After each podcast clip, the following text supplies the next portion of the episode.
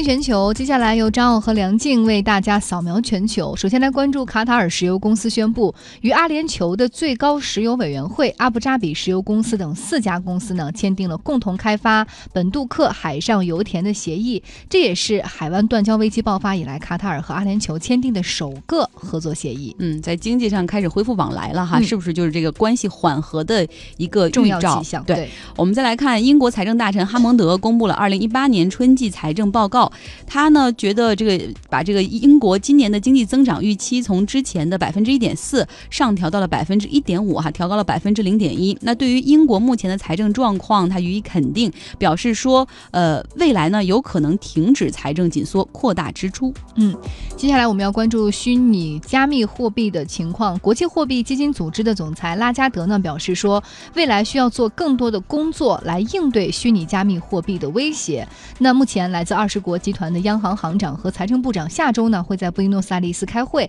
他们将会共同讨论加密货币的监管问题。嗯，话说哈，这个话题我们多说两句。目前呢，在这个科技圈吧，其实它分两个小圈子，一个叫区块链圈，叫链圈。链圈，他们更加关注的是底层技术，而且觉得说能够真的把区块链应用于生活之中，解决一些实际的问题，去增强、增增快这个整个社会运转的效率。而另外一个圈呢，叫做币圈。这个币圈的人呢，他们通常是想说，哎，我们研发一个商业模式，或者比如说就把现在滴滴的商业模式、摩拜的商业模式拿过来 copy，然后呢，到时候比如说滴滴、摩拜他们会收这个押金也好，或者是去给这个滴滴去收这个百分之二十的佣金也好，我们这百分之二十哈，比如说全都给这个司机和乘客，但是我们用。发行一个我们的代币叫 token 哈，然后我们把这个代币免费送给大家，之后我们再去某个交易所让这个代币去上市，然后我们再去拉一把，靠这个币来赚钱。所以说这个虚拟货币确实需要被监管了。最后来看一个有意思的消息哈，是足球领域的。希腊政府决定无限期的暂停该国足球超级联赛，为什么会这样呢？是因为在三月十一号晚上，在希腊北部城市举行的一场这个超级足球联赛的比赛之中，有一个俱乐部名字叫做萨洛尼卡，这个俱乐部的主席当时对裁判的判罚表示不满，就在几名保镖的簇拥之下，带着武器、带着枪啊，就冲进了赛场，他试图干预他自己的球队和雅典 A.E.K 队。因为一个进球引起的争端，大家想象，一个足球俱乐部的老板拿着枪让裁判改判，所以说真的应该暂停，好好查一查了。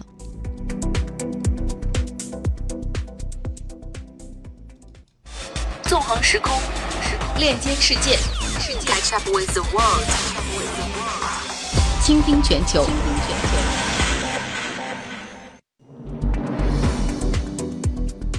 倾听全球，继续来我们的知识分享。神奇的动物在哪里？我们依然要把目光锁定澳大利亚。之前呢，我们说过澳大利亚四面都是海哈，大陆上也有很多呃别的大陆没有的一些动植物，比如说考拉，它呢是自然界当中的活化石，而且它只吃桉树叶。嗯，跟熊猫吃竹子也吃肉不一样哈。这个考拉对于它的食物 对忠诚度很高。今天我们要继续来连线生物环境保护专家川慧，请他来继续。给大家介绍一下考拉。这个考拉的英文名字啊是 K O A L A，念起来是 koala。但是请川会给我们介绍一下，它是不是来自于当地的某种土著语呢？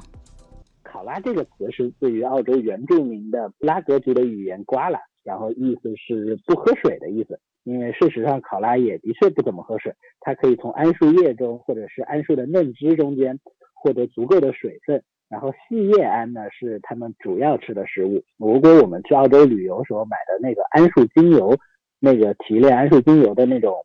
呃，那种是用的是蓝桉，蓝色叶子的那种桉树。然后它那个呢，只能算是偶尔食用的那种甜点一样，它吃那个吃的比较少。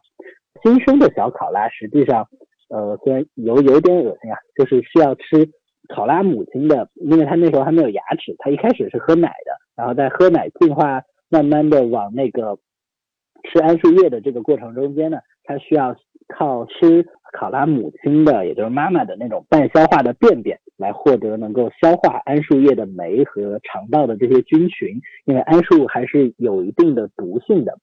这样的它的桉树叶的这种毒性呢，实际上也也就是为什么把它用作一些呃提神呀、驱虫啊，作为这些用途。因为它的桉树叶是有一定的毒性的，所以它小考拉它不能直接食用桉树叶，它要先吃一段时间的呃母亲已经消化完的的那样的便便，然后获得这些可以应对这些毒性的酶啊，或者是肠道菌群。但是你看考拉圆滚滚、胖乎乎的，但是实际上呢，它的体脂含量比大部分的健美运动员都要低，它的体脂含量只有百分之五左右。然后很，因为它桉树实际上是因为营养成分非常低，然后所以它没有办法积攒出那么多的脂肪。你很难想象考拉这种毛茸茸、很萌的外表之下，下面是呃满满的那种肌肉。但是如果你仔细观察考拉，你会发现它的瞳孔和我们也不一样。它的瞳孔呢是一条细细的缝儿，这是因为考拉实际上一天有二十个小时左右的时间都在睡觉。它清醒的时候呢，基本上是在清晨和黄昏，或者是夜里。然后呢，这种时候呢，它就它的瞳孔啊，就像猫一样，它这种窄缝瞳孔就可以提供了帮助它们在这种昏暗的光线下看清周围的动态。然后同时呢，又不会在中午醒来的时候被那种强烈的阳光所刺到眼睛。然后考拉还拥有着可以抓握的对生的手掌和脚掌。对生的意思就是大家可以看我们自己的手，我们的大拇指和我们其他的四个指头就是对生的。只有这样子，我们才可以抓握东西。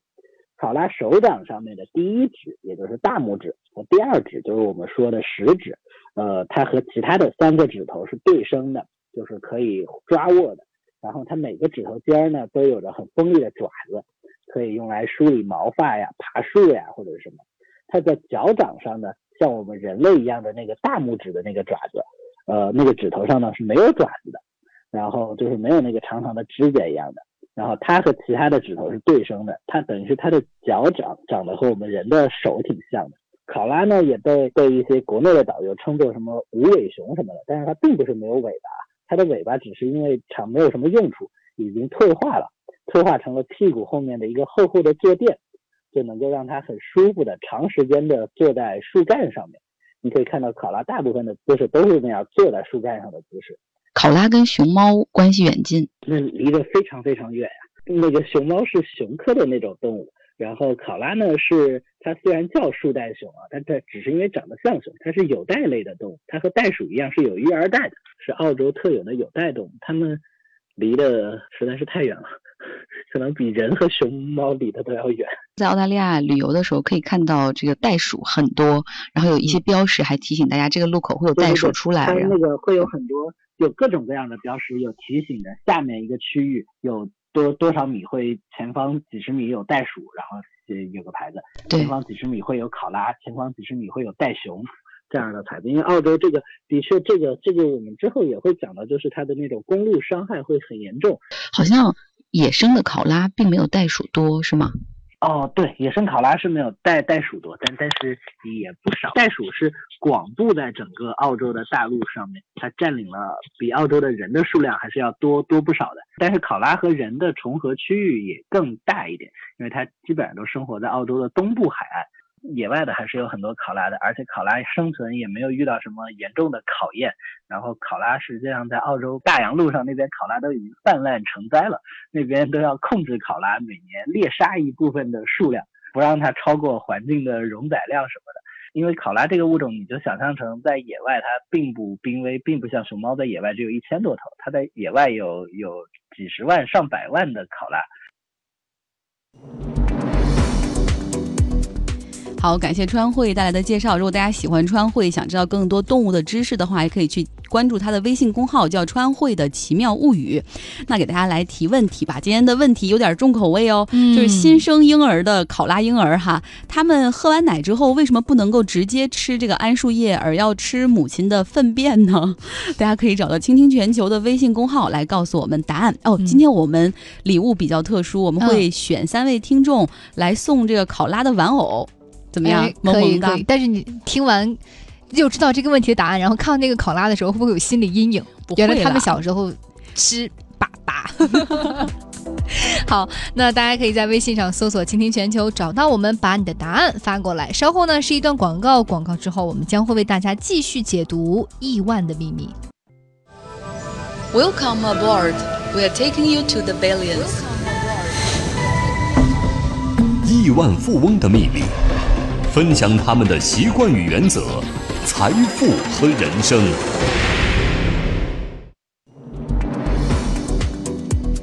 Welcome to the Billions World。我们继续来说亿万世界的巴菲特，他是伯克希尔哈撒韦公司的老板，即将年满八十八岁。他的投资组合五十三年来的平均年收益超过百分之二十。巴菲特全面控股伯克哈伯克希尔哈撒韦公司的时候，当时每股的股价只有十九美元，是一家做纺织的企业。而五十三年过去了，现在这家公司已经变成了一个金融巨头，每股的价格 A 类股票是二十一万美元。我们继续来讲一讲这个巴菲特在七十年代入股一家保险公司，叫做政府雇员保险。公司公司的故事吧。那时那个公司遇到了很大的麻烦，监管部门都在考虑要不要让他清算，然后把这个公司好给解散。嗯，可是呢，对于巴菲特而言，他觉得他更加认识这家公司。在他年轻的时候，他在啊这个哥大哥伦比亚大学读书的时候，就曾经去看过那家公司，并且跟当时公司的实际控制人有过深入的聊天。那么在几十年之后呢，他觉得这家公司依然有可值得投资的标的，因为他有自己的成本哈，所以当时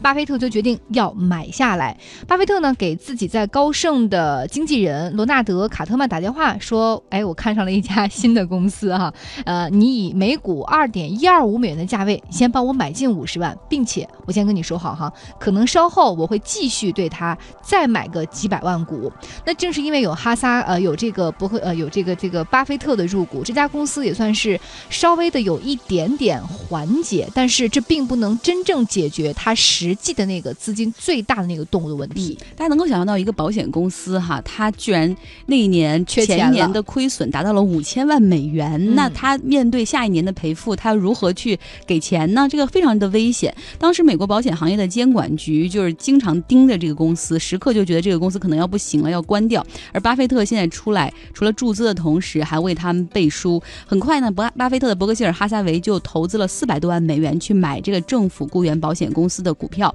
但是巴菲特一边也是跟朋友们说：“哎呀，我买了一家很可能很快就会破产的公司哦。”嗯，他不光是说哈，他是真真正正为这家公司去做缓冲，做很多的努力。比如说，他一方面就是真正的真金白银掏出去啊，去注资进来；另外一方面，他还给亲自给这个美国保险业监管当局的负责人马克。西米利安和沃克勒打电话说：“你暂时先不要关停掉这家公司，哈，说否则很有可能那个时候在他没有钱进来之前就已经被关掉了。”嗯，然后这个时候呢，这个我们不得不说，这个政府雇员保险公司他们的 CEO 其实也很厉害哈，他呢也是尽量的去在市场上融资，没有单方面的去指着巴菲特。他的 CEO 的名字叫做约翰伯恩，他跑了华尔街八家大公司，就希望说能够承销新的他们的一些股票和优先。股向市场去进行发售，但是华尔街听到这个公司的名字都赶紧给他一个闭门羹，因为认为这个公司完全融不到资。然后这个时候呢，直到他找到了所罗门公司，当时这个公司的二把手叫做约翰古特弗罗德因德，他呢就是听了这个约翰伯恩的讲述，然后他一开始也是觉得挺。觉得冷冷的一笑，说：“谁会这个时候买你们这家烂公司的股票呢？”但是就是因为这个伯恩，他非常的笃定，然后呢。给了很多的数据和技术分析图以及建议书，最终这个所罗门兄弟公司决定来帮他承销一份价值七千六百美元的万美元的优先股，而这也是一个惊天的举动，因为如果说承销不出去的话，其实他们签了一个合约，那所罗门公司就要自己把这个七千六百万美元来买了。但是哎，做的还不错，承销出去了，而且巴菲特也通过所罗门公司的承销又买入了这家公司的股票。嗯，而且多提一点，就是之所以这家家所罗门公司的二把手之所以会决定承销这个单子，也是因为他之前听说过，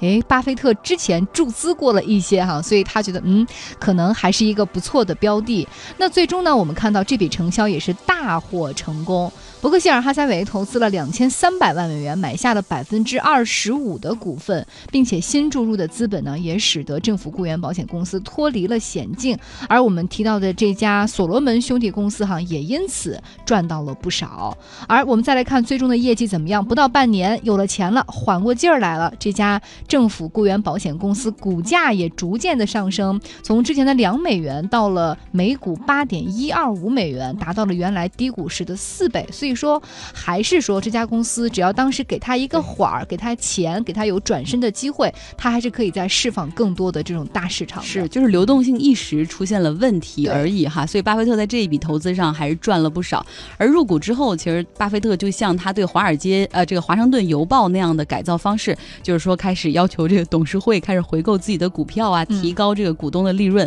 啊，其实就是让巴菲特以及其他股东能够赚更多的钱，让股东们对他能够有更大的信心。然后呢，每一年巴菲特都会和这个政府雇员保险公司的高管们来举行一次提问式的对答活动，然后他们来向巴菲特提出各种各样的问题，然后巴菲特来给他们解答，然后也用自己的那种理念给大家洗脑哈，就是说你们不要赚快钱，生意是要慢慢来做的。然后巴菲特这个时候他也是说，他说他其实在每次选股票的时候是非常的谨慎的，一定要选择那种最值得投资的潜力股。这也是受到他的老师格雷厄姆的影响，而这个时候我们不得不说，在一九七六年九月的时候，这个格雷厄姆哈他的老师在家中去世，享年八十二岁。嗯，那其实巴菲特对于格雷厄姆哈一直是视为生命当中最重要的。导师和精神的指引，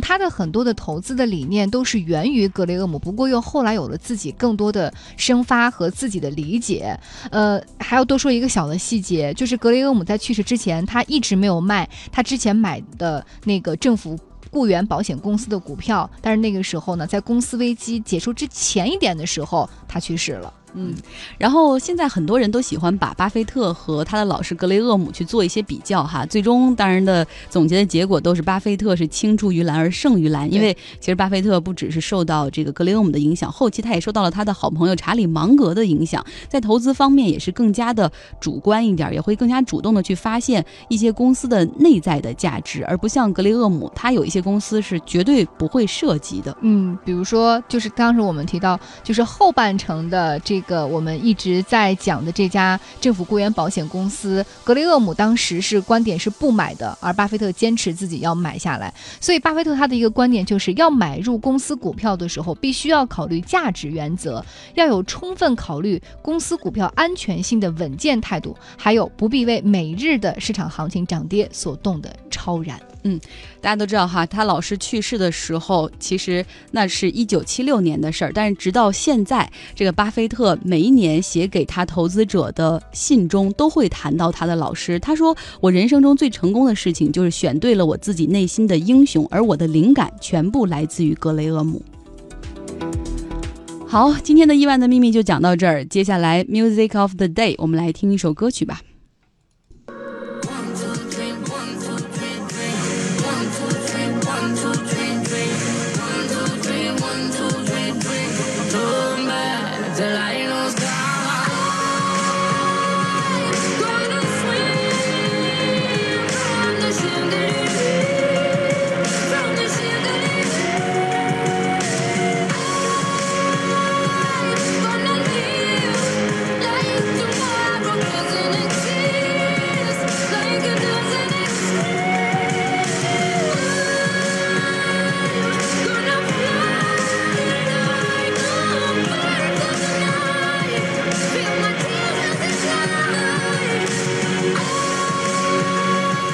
大家现在听到的这首歌曲叫做《Chandelier》，Chandelier 是一个法语的词汇，但是英语里面它也被用于外来语，哈，是指那种水晶的吊灯。演唱者是 Shea。这首歌曲呢是出自他二零一四年的单曲专辑《Chandelier》，歌声中透露出浓重的伤感和不可弥合的心碎。也许在唱这首歌曲的时候，Shia 的心头浮现出的是自己前男友车祸离世的惨剧。嗯，九七年的时候，Shia 跟她的男友 Dan 一起环球旅行，当时两个人在泰国，而 Dan 呢起身返身英国的时候，呃，Shia 选择在泰国多待几天，没想到啊，两个人就是天人永别了。呃，是呀，呃，因为当时她的男朋友在伦敦出了车祸丧生嘛，所以是呀，之后也花了很多年的时间想要走出这个阴影。这也是为什么早期她的音乐总会带着莫名的哀伤。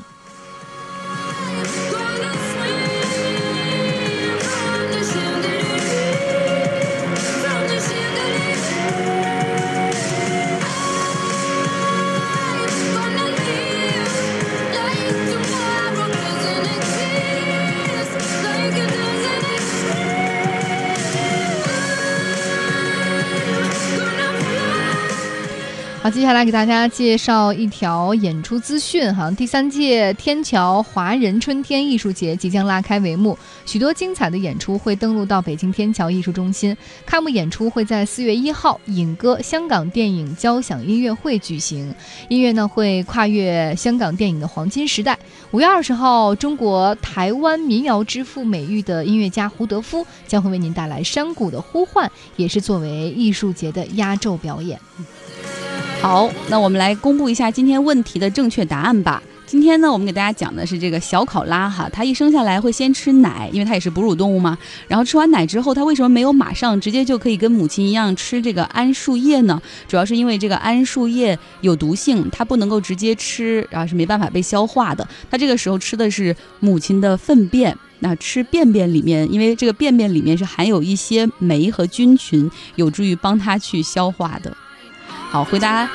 对的朋友还是蛮多的哈。我们选三位来送出礼物，一位叫小杰，另外一位是 Beauty，还有一个是巴索罗米熊。别忘了，我们今天送出的礼物可不是平时的杂志啊，而是考拉的玩具。所以明天我们还会继续送考拉的玩具，大家也可以找到“倾听全球”的微信公号来关注我们的推送，每天来回答问题，都会有或大或小的奖励。是，呃，另外呢，在节目结束的时候，有几句话想跟大家分享，就是，呃，我们今天的节目当中其实谈到了很多失去的。比如说，整个世界失去了霍金，最后这首歌是 Shia 失去了她的男友。有的时候，失去就会在我们完全意想不到的那个时间突然的冲击而来。我们能做的好像很少很少，但是或许我们可以做到，就是当你跟你身边的爱人、你的朋友还有机会、有时间在一起的时候，对他们好一些，再好一些。对。好，所以在我们节目还在的时候，对我们要好一些，帮我们每个人发展五十个听众。你为什么每次都要这种悲伤路线？不要。